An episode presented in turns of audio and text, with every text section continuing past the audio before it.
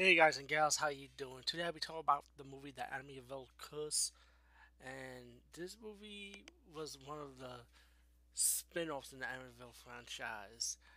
Um, the movie's about these uh, adult friends that grew up together, but the but the house that's not it's not Amityville horror.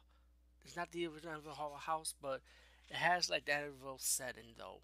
And once they get into the house, creepy stuff start happening to this one woman who's having this vision, and it's like the ghost or spirit trying to tell us something about about this murder that happened like years ago, but she doesn't realize what the murder is or who the murderer is.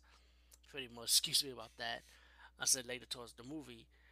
The movie is like a paranormal slash mystery combined. And to be to be honest, for what it is, I actually enjoyed the movie. The acting was really well done. The music, the paranormal part of it, the horror elements was good.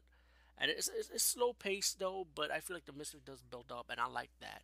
So the Amityville Curse, I said definitely check it out.